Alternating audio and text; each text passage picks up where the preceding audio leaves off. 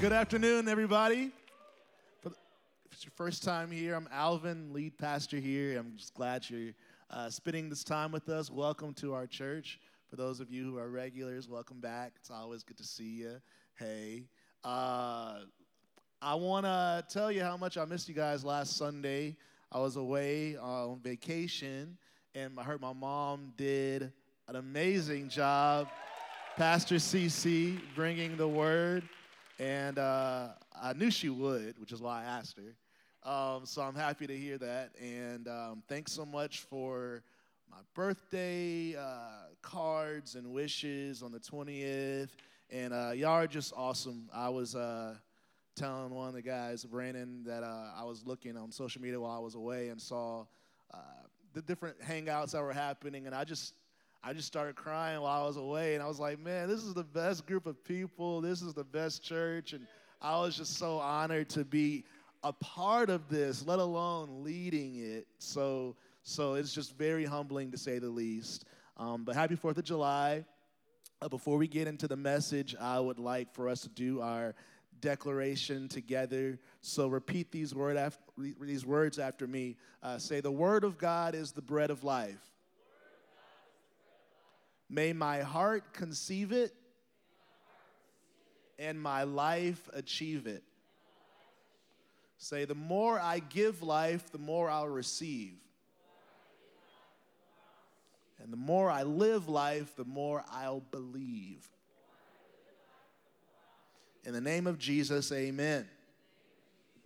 I believe that. I believe that. This is the bread of life, and every time you consume the word, whether you're reading it or you're hearing it, you got to just trust that you are receiving the bread of life every time you hear it. Uh, and that just changes the entire experience. So I like starting off with that. Uh, for the month of July, we are teaching on the series called Find Freedom. Find Freedom. Uh, if you're not familiar with uh, our church, our vision is following Jesus, building leaders, but we have four steps on how we do that at Nashville Life. The first step is we know God. Second step is we find freedom. Third step is we discover purpose. And the fourth step is make a difference. That is the process of what it's like to go at Nashville Life and to grow. That's kind of the growth track of our church. You know God, you find freedom, you discover purpose, and then you make a difference. And then you uh, pretty much lead others to do the same. You, by making a difference, you introduce people to God, and then you help them find freedom and discover their purpose and make a difference, and so on and so on. And that's the cycle of the kingdom of God. That's what happens. That's how it's worked ever since the beginning, and that's how it's going to work until the end. So uh, today we're going to focus, we're really the whole month, we're going to focus on freedom. And what better day to kick it off than 4th of July? uh, which is uh, a day that's all about freedom, liberty, and, and, and all of these things. Um, but it really makes me think. Honestly, I wasn't planning on, I didn't know that 4th of July fell on the freedom uh, series. And I really began to ponder about the definition of freedom. And, and the more I started to think about freedom, the more I realized that um, the, the way that we define freedom here on earth uh, is a bit relative. It's not. Uh, it's not, it's not totally complete. Uh, and for those of you who aren't familiar with the, the phrase relative, um, relative is when, or relativity is when something or the nature of something changes based off of what it's related to. Uh, so I'll give some examples. Um, like height can be, like if someone's tall or not, that can be relative. Like for instance, if I'm in a room of a bunch of fourth graders, in that room, I will be perceived as tall. And uh, keyword is in that room with a bunch of fourth graders. But if you put me in the same room with a bunch of NBA players, I would not look tall because, relatively speaking, I'm tall compared to them, but I'm not tall compared to them. Uh, same with distance, if something's close or far. Like, for instance, uh, Lebanon, Tennessee. I feel like that's far from where I live. Whenever there's something in Lebanon, I'm like, that's far. At the same time, when I was coming from Knoxville the other day, and I got to Lebanon. I was like, oh, we're home. We're home. Because compared to Knoxville, Lebanon is really close to my house. But outside the context of comparing it to Knoxville, it's very far. So that's what relativity, relativity means. Um, I think on earth, we define freedom in a, in a relative way. And I want to address it because, for instance, 4th of July, you know, it's the day that our nation uh, became free. 1776, July 4th, Declaration of Independence. Really, the free phrase is full phrase as we were free from British, the British monarch. Uh, we were free from, from British rule, but were we free in an absolute sense? I don't believe we were. I believe we were free, relatively speaking, to being under British rule. But as far as an absolute definition of what freedom is, I don't believe that was established at 1776 for a lot of reasons. The most obvious reason is people who look like me on 1776 were anything but free. So, so even though it was liberty and freedom, if you if if you looked like me at that time, you were anything but free in the context that they were celebrating it in. So then let's fast forward to September 22nd, 1862, Emancipation Proclamation. That's when the slaves were free. People who looked like me in America were free from slavery. And, and you would think then that means the nation is free. Finally, the nation is free. But that wasn't the case. For a lot of reasons, one of which 250,000 slaves in Texas didn't even know about this, and they still served as slaves for two years until what we just celebrated, Juneteenth, 1865. Finally, those guys were free. So then, finally, the nation's free. We are a free nation. No. The list goes on and on. Women couldn't vote until 1920. People of color couldn't vote till men of color couldn't vote till 1870. And then that's just political freedoms, not to mention social stuff, Jim Crow laws and anti Semitism. And, and then you get to other things of, uh, you know, substance abuse and being bound by alcoholism in this country. And then, then the AIDS epidemic and people bound by diseases. So, so even though we have these historical marks of freedom, they're all relative, they're all partial freedoms. We celebrate this is the day we became free, but is it really? So, my question to you with all of these relative freedoms, all these partial freedoms, all these historical dates of the day that this happened, and then sure enough, we were still in bondage, and then this happened, and we were still in bondage. Is there a such thing as absolute freedom? Is my question today. Is there a such thing as a freedom that's not partial, a freedom that is not relative, a freedom that can stand across the board no matter what? And my answer is yes. The good news of the gospel is there is a freedom that is absolute. There is a freedom that man cannot give and that man cannot take away. And that only comes through Jesus Christ. Galatians chapter 5, verse 1. It says, For freedom Christ has set us free. So there it says right there, Christ, when he died on the cross and when he shed his blood, it set us free. I'm going to talk about what it set us free from in a minute, but it set us free. And the reason is for freedom. It's kind of redundant, but yeah, you were set free to be free. You were not set free to come to church. You were not set free to memorize scripture. You were set free to be free. Do those things enable you to be free? Absolutely. But you were set free to experience and actually enjoy freedom. The next part says, Stand firm, therefore. Since you've been free to enjoy freedom, stand firm, therefore, and do not submit again to a yoke of slavery. Slavery. We're not talking about the slavery that was ended in 1862 by the Emancipation Proclamation. We are not talking about an earthly slavery. Slavery in its truest form applies to each and every one of us in this room. but my family, we weren't slave, we were slave owners. It applies to you. I'm not from this country, I'm from another. It applies to you. I was born way after all that. It applies to you. The, re- the slavery that the Word of God is speaking about is a slavery that applies to all of us, regardless of how you look, regardless of what year you were born, regardless of how much money you have or don't have. The reason why is because the word sin.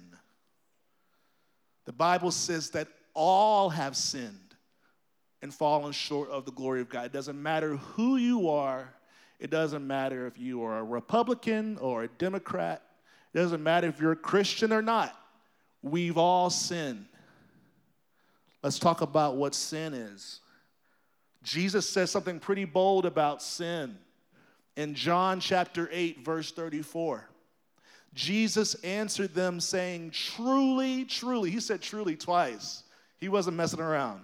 Truly, truly, I say to you, everyone who practices sin is a slave to sin. Everyone who practices sin is a slave to sin. Slavery, which means you can be rich and be a slave. You can be white in 1860 and be a slave.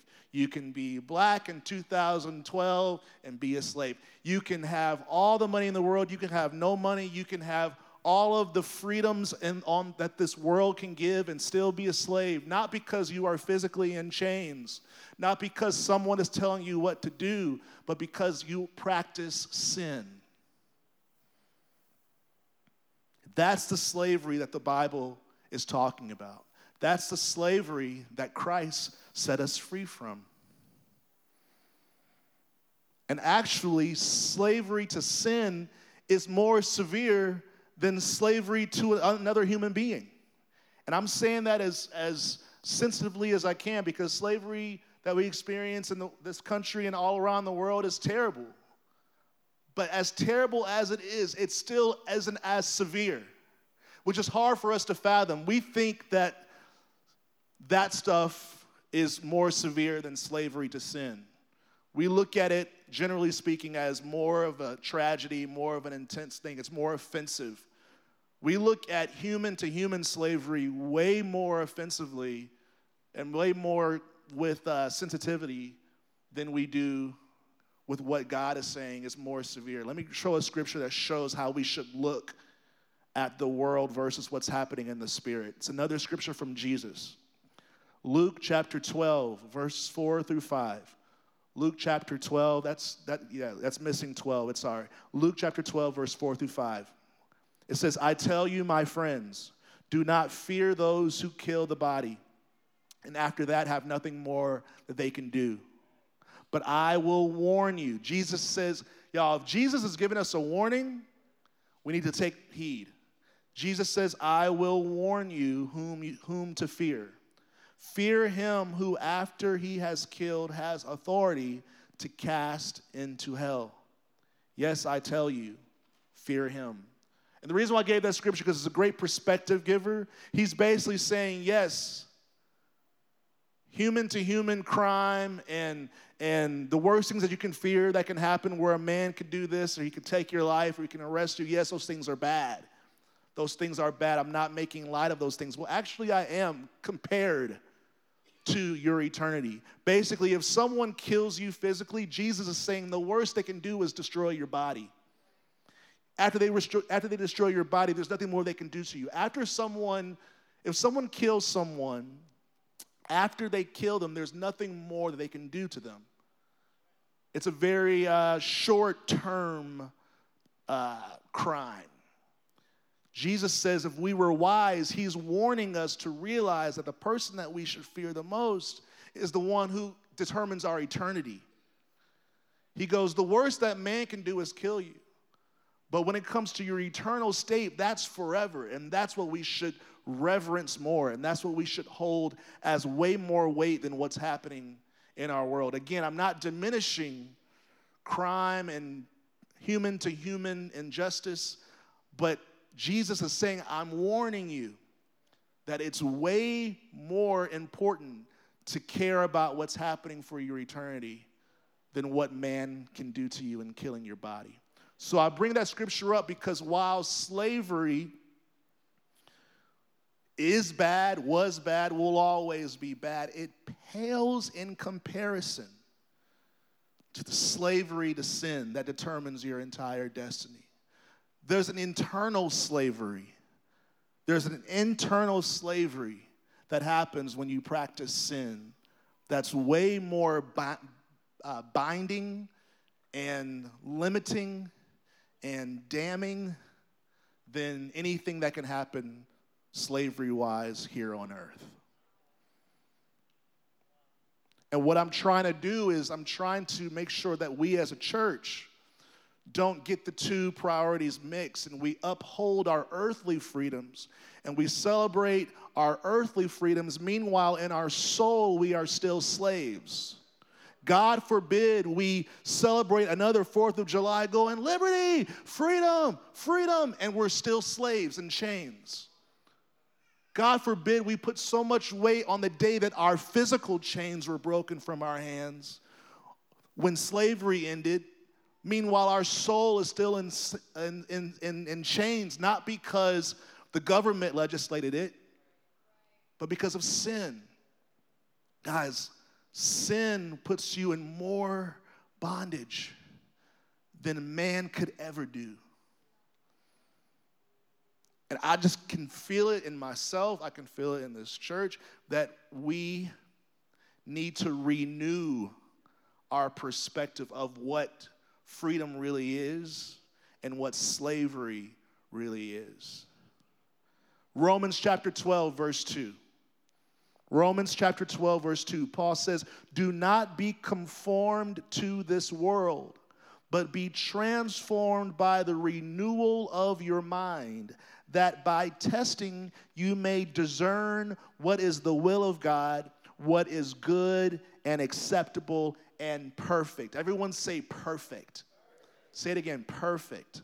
One more time perfect. The reason why I'm having us read the scripture, first of all, this is a multi purpose scripture. There are several ways, every area of our life has a worldly way to look at it and then a kingdom way to look at it. So, I mean, you insert, you can finance, sex, ma- marriage, education, physical fitness, raising children, health, diet, any aspect of your life has a way that you can go by it by the pattern of the world. And then it has a way that you can go about it by renewing your mind. It applies to freedom. Let's talk about freedom. Freedom. Freedom, there is a way to pursue freedom and define freedom by a way that is the way the world defines it, which is surface at best, relative, partial. Or you can approach freedom by renewing your mind to find out what is the perfect, perfect version of freedom. There's partial freedom, there's relative freedom, there's more free than I was yesterday freedom. There's progress, freedom, but there is a perfect freedom. And sometimes we don't even, that's why I start off with asking, it, do we even believe that absolute freedom exists? Perfect freedom. God wants us to renew our minds so we can discern what is perfect freedom. Not better freedom, not more freedom, perfect freedom. And the reason why I'm emphasizing the word perfect freedom is because if you don't know how to discern perfect freedom, then you will settle for partial freedom. You will settle for relative freedom. You will, you will settle for freedom that is, as long as I was better than the way I was, it's like, well, that's, that's not what Jesus paid for. Jesus didn't die on the cross for us to become better versions of who we are or who we were. I mean, some of us were shooting up heroin. It's like, well, I'm glad that you're better, but there's a, God forbid that, I mean, put it, put it this way you don't have to do that much to get better than, than some of the places we've been in. Some of us have been in some dark places, and better will still be dark, just not as dark. We're not going for a relative light here. We're not going for a relative salvation. We're not going for a relative, as long as I'm not as bad as the, the worst guy out there, which is how we pursue our faith a lot of times. As long as we're not the worst person in the bunch, we settle. As long as there's someone who's more messed up than us, we're like, well, I guess I'm good. No, God says that He sets you free to be free. He wants you to be like Him. He wants you to discern what is perfect. And if you, do, if you can't discern what is perfect, you will settle for less. And God forbid that Jesus died on the cross for us to settle for less than what He paid for. He paid for perfect freedom. Perfect freedom. Joshua chapter 1, verse 8. I think this is dad's favorite scripture, right? This book of the law, talking about scripture, shall not depart from your mouth, but you shall meditate on it day and night. This is how you hold out for the perfect, guys. It doesn't just happen by accident. If you want the perfect, of what Jesus paid for, this is what it requires. It shall not depart from your mouth, but you shall meditate on it day and night. Some of y'all got to revise your devotional plans day and night. So that, again, there's a reason, so that you may be careful to do according to all that is written in it. All. Again, we're holding out for the perfect, we're holding out for the fullness. We're holding out for the absolute freedom, not just that partial stuff that America has got us conditioned to. There is a perfect freedom that the Declaration of Independence cannot give you. There is a perfect freedom that the Emancipation Proclamation can't give you. There's a freedom that only comes exclusively through the blood of Jesus. And if you want to obtain it, this is what you do. You meditate on the word day and night so that you be careful to uh, do according to all that is written in it. For then, for then you will make your way prosperous. Prosperous, not relatively speaking, a prosperity that will hold up next to anybody else's. Prosperous, and then you will have good success. I want to talk about good success because in the same category as perfect freedom. A lot of us are pursuing a relative success. I came from nothing, and as long as I have more than nothing, I did it. No, bro. No. No. Good success is absolute success absolute success, not just better, not partial success, absolute success. But what is that? Had a friend that helped me think about this because uh, he was new to the community and he pulled me aside, said he wanted to meet, and was like, I need to talk to you because your church talks a lot about like success and God wants to prosper us, and I just want to make sure that I understand what you mean by that, and like, how do you reconcile talking and believing that God wants us to be successful with the uh, martyrs who died in the early church. He said, uh, the people that died in the early church, like, would you say that they were successful? And without missing a beat, I said, absolutely, they were successful. That is good success. And let me explain to you. Hallelujah. When you realize that eternity weighs more than anything on this earth, when you realize that what Christ purchased for you is perfect and it belongs to you today, it will liberate you in ways that most of us cannot even imagine. When you realize the fullness that was purchased for you on the cross, all of a sudden, all the things on earth become so less important so much less intimidating, so much less pressuring. And that's when you find the freedom that we're talking about. Revelation 12 11 It says, and they, talking about the saints, the Christians, the believers, have conquered him. Him is the devil. By the blood of the Lamb and by the word of their testimony, for they love not their lives even unto death. Ultimate success is being willing to die. Ultimate success is not needing this world so much because you know that the majority of your life, by a long shot, is with Jesus in heaven.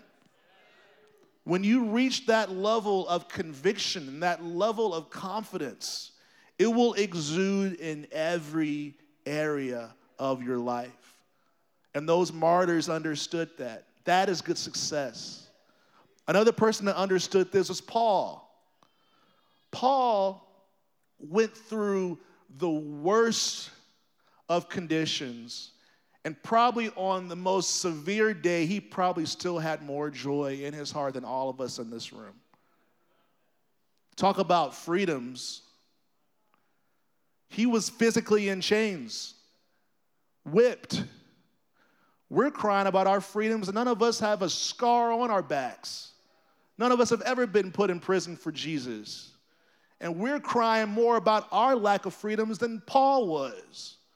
Paul, Second Corinthians 6, verse 8 through 10, he says, through honor and dishonor, through slander and praise, we are treated as impostors and yet are true, as unknown and yet well known, as dying and behold we live, as punished and yet not killed, as sorrowful yet always rejoicing, as poor yet making many rich, as having nothing yet possessing everything. Basically, Paul is saying, You put me in the best of conditions and you put me in the worst of conditions, and I'm still gonna thrive. Put me in the wintertime, I'll thrive. Put me in the springtime, I'll thrive. Put me in the fall, I'll thrive. Put me in the summer, I'll thrive. Put me with wealth, I'll thrive. Put me with nothing, I'll thrive. Whip me and say it's illegal for me to preach the gospel, I'm gonna thrive.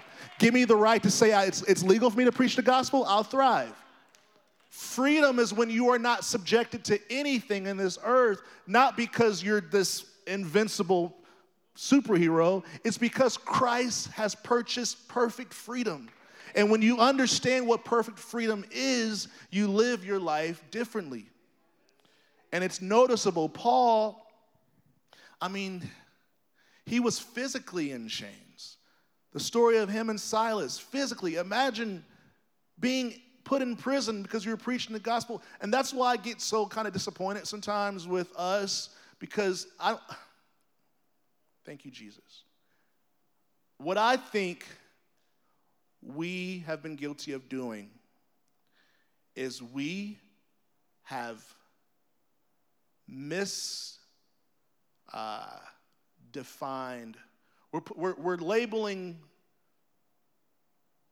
something that is uh, freedom when we really mean comfort. We have confused freedom with comfort. We have confused in our country freedom with comfort. The times that most of us say our freedom is compromised or at, or at stake really means our comfort is at stake. Now, notice I didn't say anything about comfort. Paul's comfort was totally shot. But was he free? Absolutely. Freedom and comfort are not the same thing. Jesus promises you freedom. He promises you comfort from the Holy Spirit, but does not promise you a comfortable life. Holy Spirit is a comforter, but there is nothing in Scripture that says you will have a comfortable ride on this thing. So I think some of us need to change our vocabulary. And every time we want to use the word freedom, make sure, am I, am I making sure I'm not talking about comfort? Because, and the reason why I know that you're talking about comfort is because the freedom that Christ give, no government can take away. The freedom that Christ give, no man can take away. Do you know that there were slaves picking cotton that were more free than their owners? Do you know that there were slaves being spit on and whipped that had more liberty than their own oppressors? Do y'all really think that the slave owners were free? I don't envy that. Guys, the freedom that Christ gives, you can be, I mean, just, are we reading our Bibles? Read our Bibles, every story just about the underdog is the one who's the leader. Joseph, the Israelites. Guys, are we reading our Bibles? And if we are, are we properly connecting it to our lives today? The way that we are getting, hallelujah. It just, it's, let me stay on target. It's just, God forbid our, our blessings become curses. God forbid. God forbid our privilege becomes the very thing that binds us and shackles us. I'm grateful for our comforts in this country. I'm grateful that I don't have to worry about getting arrested right now about preaching the gospel. But thank God I have examples in Scripture that even if the time comes, God forbid, where I am forbidden by the law, I'm still free. And people will still get saved. Forget Bible times, we've got times right now. It's happening in China right now. And the way I see the church tense up in fear, I can see us not, you know, it's, it's, again, I'm not telling us to be happy that our comforts, you know, that life isn't comfortable, but to mistake it for freedom. That's what you call like, uh, you know, like hypochondriacs. They have like a slight cough, but they're like convinced it's cancer. When you're a hypochondriac, little things become magnified and you start reacting as if your life is at stake when really you just have a sinus infection. I feel like the church has become hypochondriacs. And minor things that are happening against us, we're reacting as if our freedom that Christ purchased for us is being ripped from our hands. And we're overreacting and acting like scared, fearful, anxious orphans when we serve a God who promises freedom that is absolute, regardless of what's happening, regardless of what I can do or can't do. You think freedom is doing what you want to do, when you want to do it, how you want to do it? That's not freedom. There are a lot of people who are doing and saying everything they want to say. You think they're free? I know the law says, you know, that's the thing. Uh, we're going to talk about freedom, about freedom according to Christ, because it's different. Yes, I know it's legal to say whatever you want to say, freedom of speech, but that's not scriptural. Christians, we have restrictions on what we can say. Christians have to guard our mouths, have to bridle our tongue. We can't confuse America freedom with kingdom freedom. In America, yes, say whatever you want to say, it's legal. But in the kingdom of God, you can't say half the things you want to say. My tongue has become more limited the more I follow Jesus.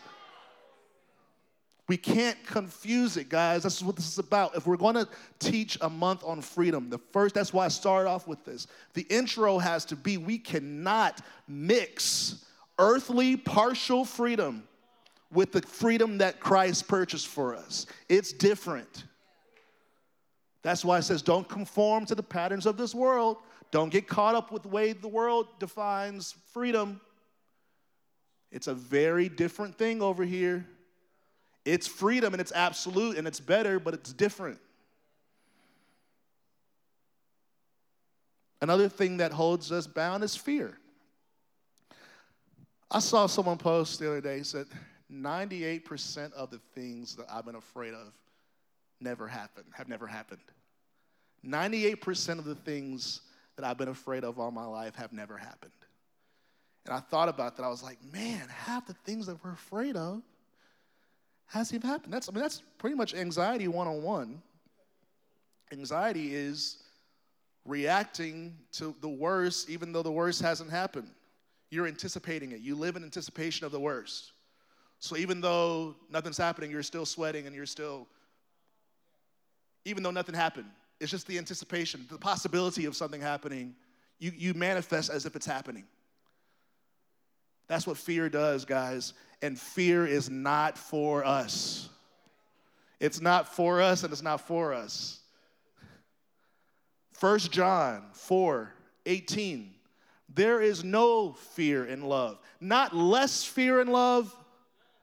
It says no fear, guys. That's what I'm talking about, y'all. We have to uh, renew our minds so that we can discern. What does the scripture say? Be transformed by the renewing of your mind so you can discern what is perfect. Guys, we have traded absolutes for relatives. We have traded absolutes for, well, it's it's like partial stuff. We have created a church where as long as you have less fear, then you're walking in the fullness of God. Guys, and I'm talking to myself, guys. I can't fight scripture. It says no fear. Yeah, you might not know what that looks like, but at least you now you have a goal. Some of you, some of us have given up on the goal. Some of us have actually given up on the goal of no fear. That's what you call settling. Settling is before you reach the destination, you set up camp. The settlers that were going to California and they reached Missouri and said, We're just gonna stop here. Nothing against Missouri. But but but a lot, but some of them they were going to California. But they're like, you know what? this is fine. There's a lake here. We're okay. God bless the Californians. We're just gonna set up shop here. That's what we do as believers. The destination is no fear, the destination is perfect freedom. But we get halfway there and go, it's not as bad here. At least it's not over there. Let me just set up camp. And if you want to do that, that's on you. But what we do is, after more and more people do that, it becomes culture. And then it becomes theology. Now we are in a theology where absolute freedom and absolute truth and absolute deliverance is considered heresy. That's how we've matured as a church, guys. One person settles, two people settle, 10 people settle, it becomes a church. It becomes a theology, it becomes a movement. Now, when someone comes up and says there's no fear in love, now, who is this guy? I don't know about this. This God is, this is not, this is not of God. We become warped. There's no fear in love, but perfect love. Again, perfect love, not relative love, not your dad's love, not your mom's love, not your siblings' love. Perfect love cast out all fear. Are we holding out for the perfect love, guys, or are we settling for relative love, partial love, the same that, the same that we're doing with freedom? For fear has to do with punishment, and whoever fears has not been perfected in love. That's why I love perfected. Okay, so here's the deal. If you fear, don't feel condemned. I'm just saying you're not there yet. Have we reached a point in time where even saying you're not there yet is discouragement? Like we're we're creating a culture where unless you say unless we say you're perfect and everything you did was right, it's not of God. Like our generation, and I'm a millennial too, but we have like hardly any capacity for anything less than total affirmation. If it's not total affirmation, we are a wreck.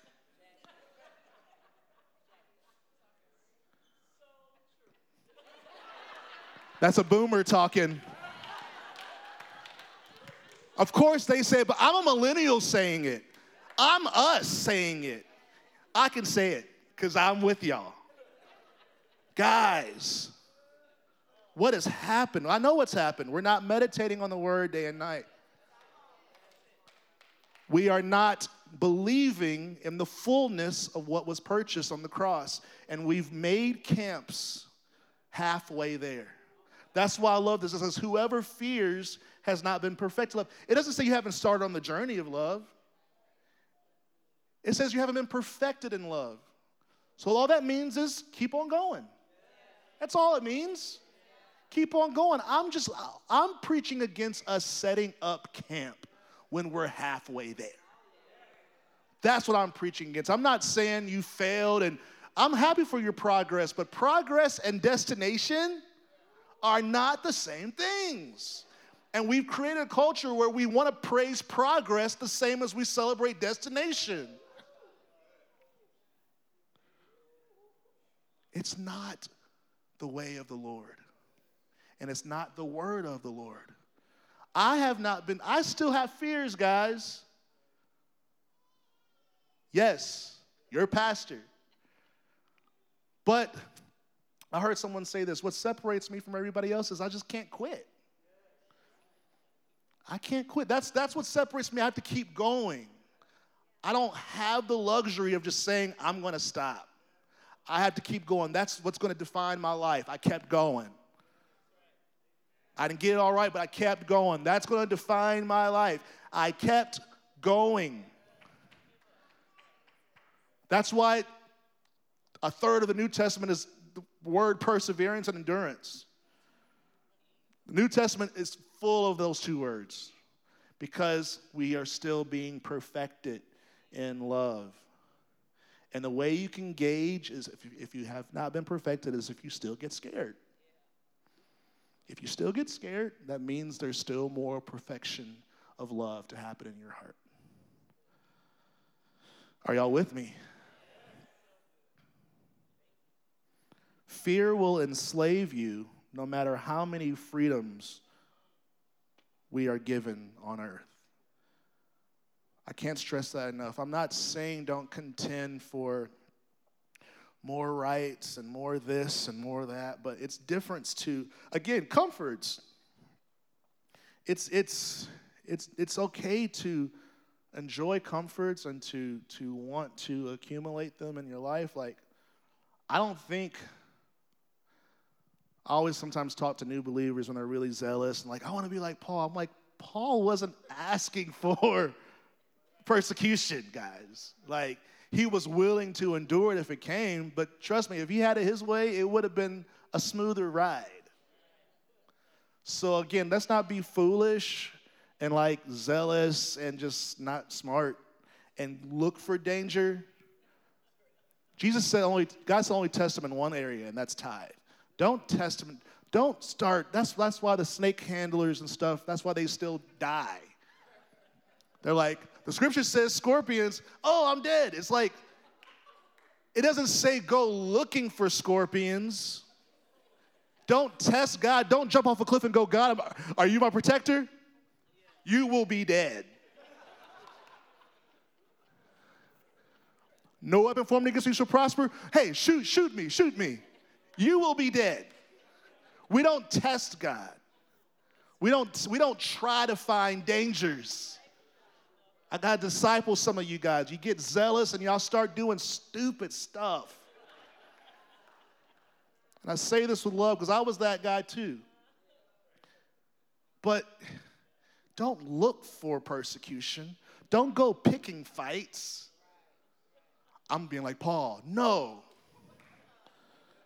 you're being like you.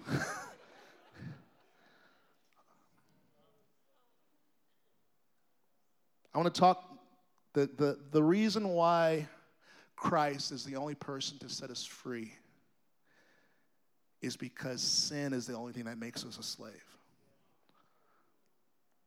The only the reason why Christ is the only person to set us free is because sin is the only thing that makes us a slave. And I say it, I'll say it once, I'll say it again. Sin is the only thing that can make you a slave.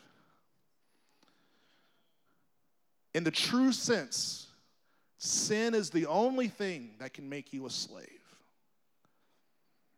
which means I can have literal chains on my ankles and on my wrist.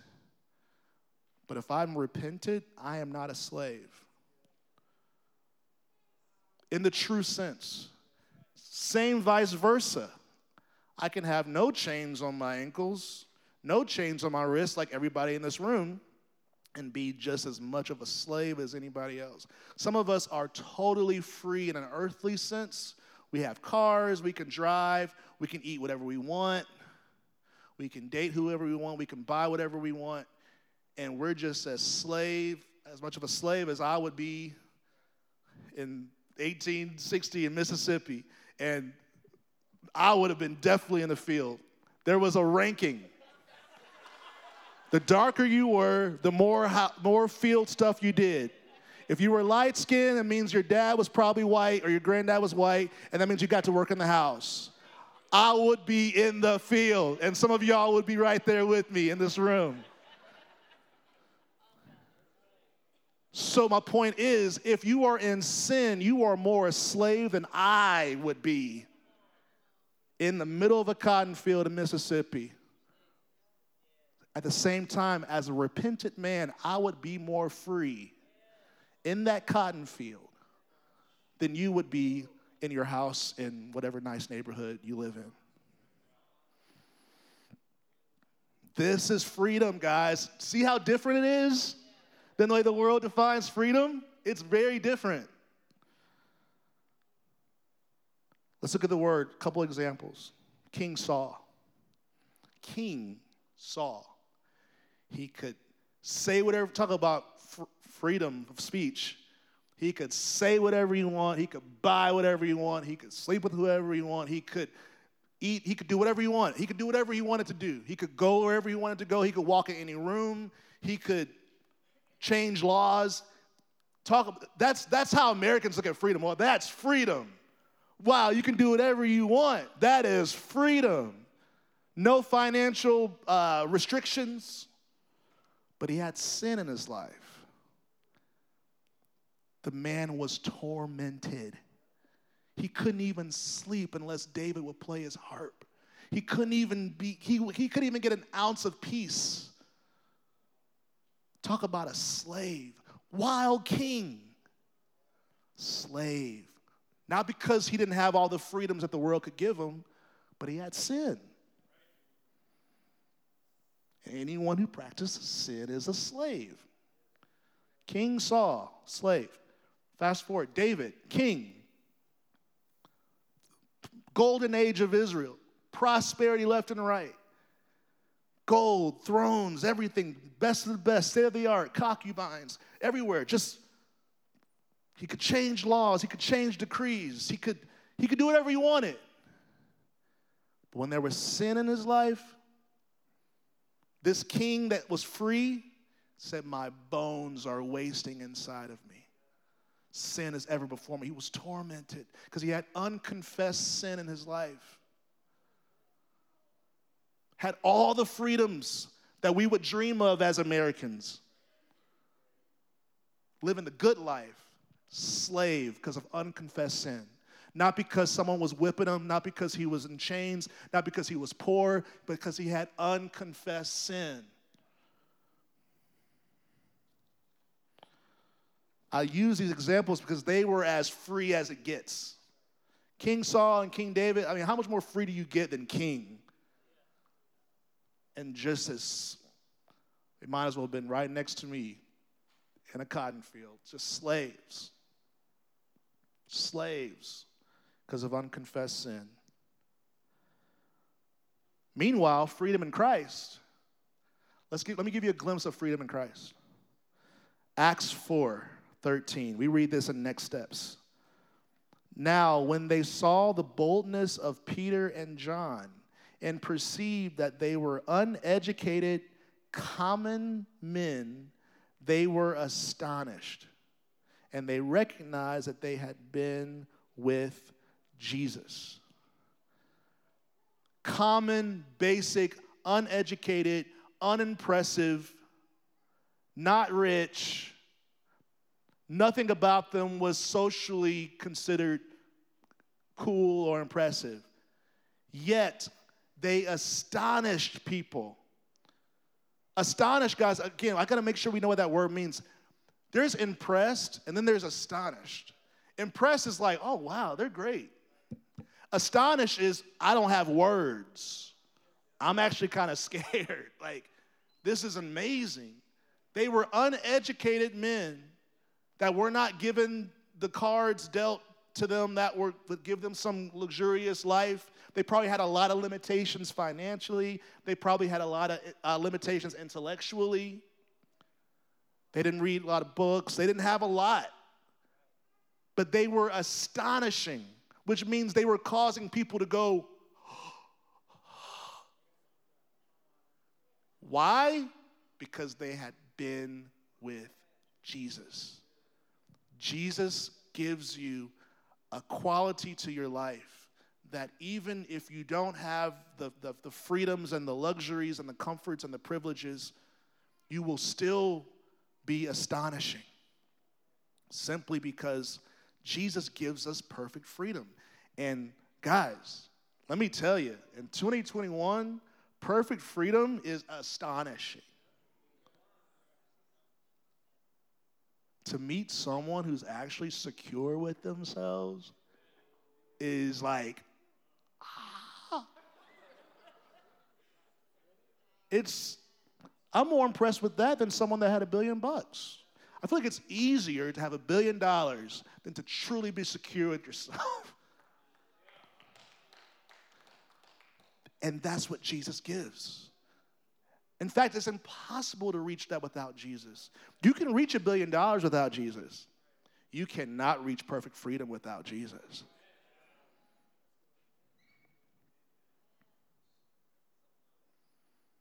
Luke 4:32. I just want to brag about Jesus really quick. Luke 4:32 says, "And they were astonished at his teaching, Jesus, for his word possessed authority." That goes hand in hand with the perfect uh, freedom, authority. Not arrogance, not obnoxiousness, authority. I say that because sometimes when Christians are practicing uh, authority, we get obnoxious sometimes while we're figuring it out. And we must we don't know how to do it yet. We just we and we just think we have to do a certain way. No, you can be calm and you can be meek and you can be chill and have a ton of authority. You don't have to be obnoxious. In fact, don't be.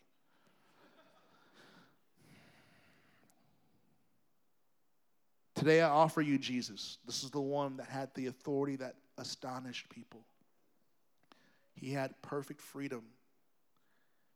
He wore this world in a way that made people go, Who does this guy think he is? I mean, how is he able to be this free?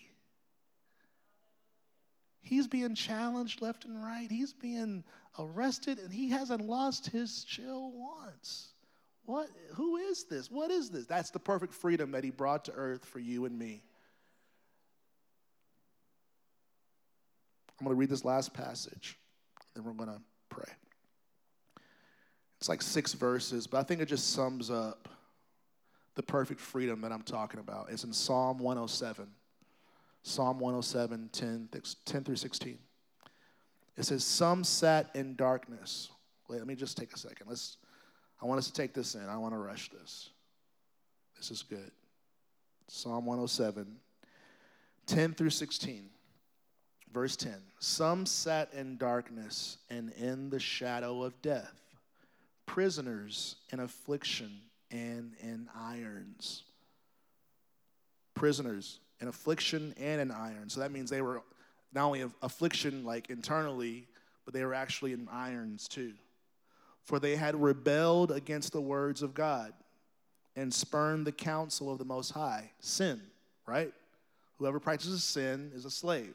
So this is describing prisoners in irons, and they're in irons because they rebelled against God and spurned the counsel of the Most High. Verse 12. So he bowed their hearts down with hard labor, and they fell down with none to help. Then they cried to the Lord in their trouble, in their affliction, in their irons, in their sin, in their trouble, and he delivered them from their distress. He brought them out of darkness and the shadow of death and burst their bonds apart. That the iron shackles they were in, he bursted them apart. Let them thank the Lord for his steadfast love, for his wondrous works to the children of man.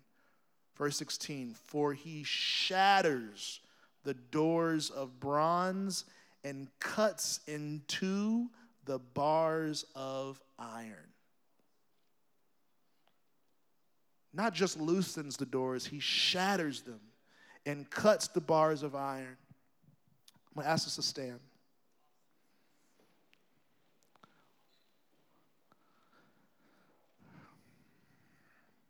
I want to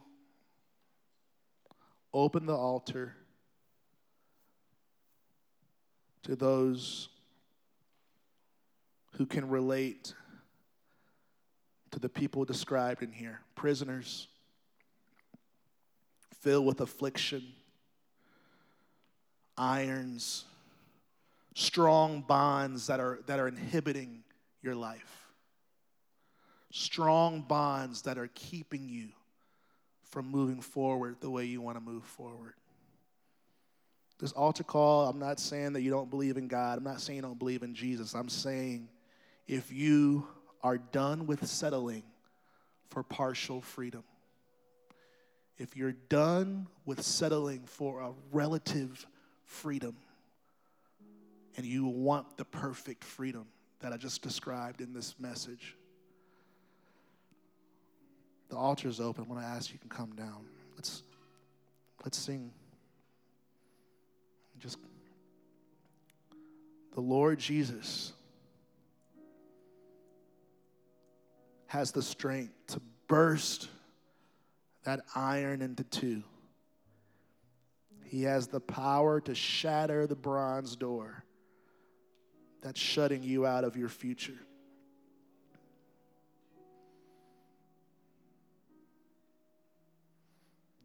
Father, in the name of Jesus, hallelujah. We thank you for bringing our attention to absolute perfect freedom. A freedom that is void of fear. A freedom that is not relative, it's not partial, it's not halfway, it's full and complete. Father, in the name of Jesus, I confess that I have not been perfected in love. But Lord, I'm here because I know that you can perfect me in love. You can get me there. You can get us there. Lord, some of us have put up tents and settled and gotten comfortable in something less than what you paid for. Some of us have forgotten that you have more freedom for us to experience. You have perfect freedom for us. So, Father, as I pray, I just pray that the individuals in this room who have settled for less than what your blood purchased on the cross. My prayer is that we would come to you like they did in the scripture and cry out to you. Cry out to you, Jesus, the chain breaker. Forgive us, Lord, for losing faith in the complete work of freedom in our lives. Lord, I pray that by your Spirit, you would renew our minds so that we can discern what is perfect and know that it's not only possible, it's not only for us, but it's already been paid for by Jesus. So, Lord, we, by faith, just receive perfect freedom. We receive perfect freedom, something that is not political, something that is not social, something that's not racial, something that goes to the root of why we became slaves in the first place, and that is sin. For those of you who have unconfessed sin in your life, you feel like David, where your bones are wasting away. There's a remedy for that. Confess your sin. Come clean. Lay it all out. Leave nothing back. Confess it all to Him. You will realize that true liberty, true liberty is only found in repentance from sin. So, Father, we repent. We confess our sins to you. Holy Spirit, continue to convict us because we are here because we want to be free. We're not here to be slaves in church. We want to be free. And we believe that you have set us free through Jesus. So we thank you for that. And we pray that as we confess our sins, you will be faithful to cleanse us and set us free. And Lord, like the scripture says, let us not submit again to the yoke of slavery.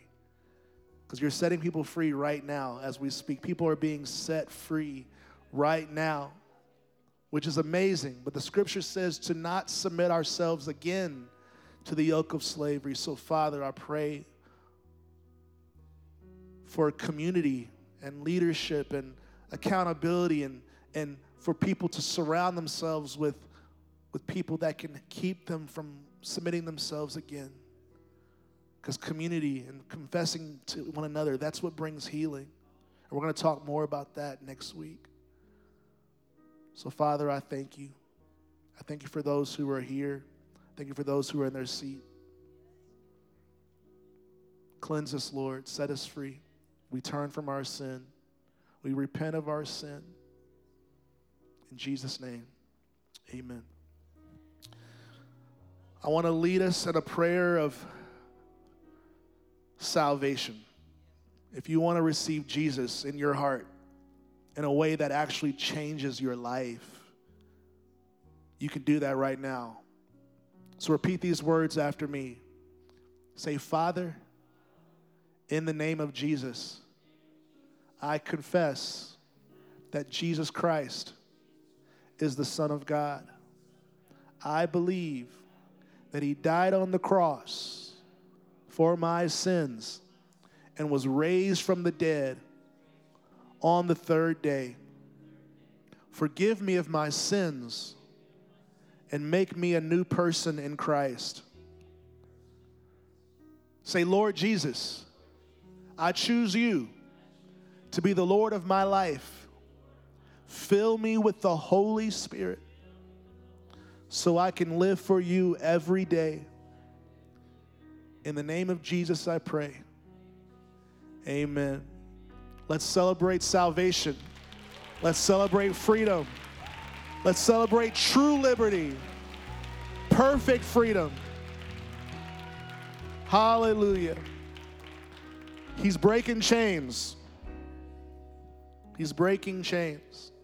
Jesus breaks chains. Thank you, Lord. If you said yes to Jesus, we want to know about it. And the way we do it right now is we ask you to text us uh, that you said yes to Jesus. You can text to the number 77411, and it lets our team know, our leaders know that you said yes to Jesus. Um, when you text it, there's an automatic reply that comes to you that gives you some important and helpful scriptures to get you uh, started on this journey with Jesus. Um, there's a lot of questions when you first start out, I know, but but we have some content that'll that'll help you get started. So text that number, and uh, or text yes to Jesus to that number, and you'll get those those resources.